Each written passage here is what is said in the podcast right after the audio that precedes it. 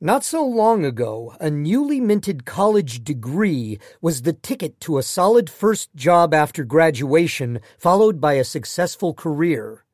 Any anxiety that parents and their teenage children felt about going off to college was largely limited to the front end of the process getting into a good school, figuring out how to pay the tuition bill, choosing the right major. Rarely were students or their parents concerned that college wouldn't supply them with the knowledge and skills needed to survive in the work world. All that mattered was undergraduates emerged on the other side with some sort of credential. A degree was an easily recognizable signal to employers of potential and discipline, one that grew stronger the more selective the school on the resume. But today there seems to be a lot of noise interfering with that signal. At the same time that more and more people are earning a bachelor's degree, employers are trusting less and less that it is an indicator of real job readiness. As a result, a college senior no longer has as clear or straightforward a career path as previous generations did. It's easy to blame the job struggles college graduates have been having on the lackluster economic recovery in recent years.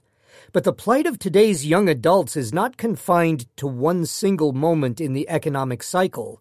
Rather, it is a result of a long term shift in the global workforce that is having an outsized impact on people in their 20s who have little work experience. Recently, unemployment among the young has risen to highs not seen in four decades, at one point reaching an alarming 9% for recent college graduates under the age of 25. For those who found jobs, the average wage of workers with a bachelor's degree has declined 10% in the first part of this century. Perhaps more disturbing is that nearly half of college graduates in their 20s are underemployed, meaning the jobs they can get don't require a bachelor's degree. Having a BA is less about obtaining access to high paying managerial and technology jobs and more about beating out less educated workers for the barista and clerical job. Was the conclusion of a widely cited report by three economists in 2014. That study also found demand for college educated knowledge workers has slowed as the tech revolution has matured. In other words, the stereotype of the college graduate working at Starbucks or as a waiter is no exaggeration. And it suggested that this situation may be the new normal, where a bachelor's degree is needed to get any job, not just a high skilled, high wage job.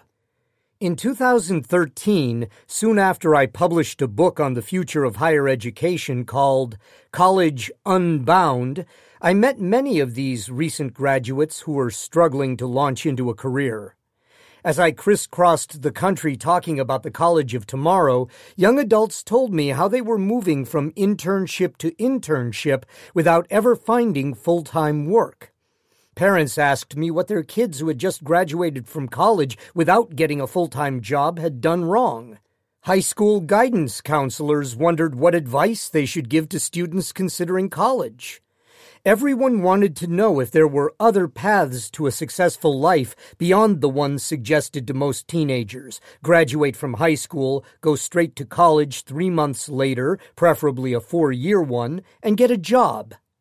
If colleges were undergoing massive changes, were there new pathways emerging to prepare for a career and land those crucial first jobs in life? In this book, I set out to answer their questions. How can young adults navigate the route from high school through college and into an increasingly perilous economy? What are the fundamental experiences that shape their success in the job market? What skills prove most helpful? And most of all, why do some prosper while others fail?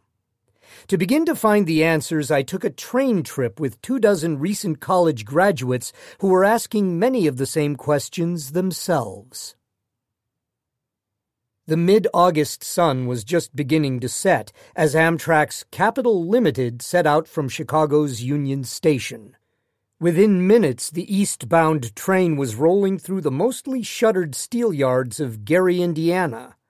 At the rear of the train in the chartered 1950s era glass domed dining car, I was sitting with a group of new college graduates soaking up the last moments of daylight.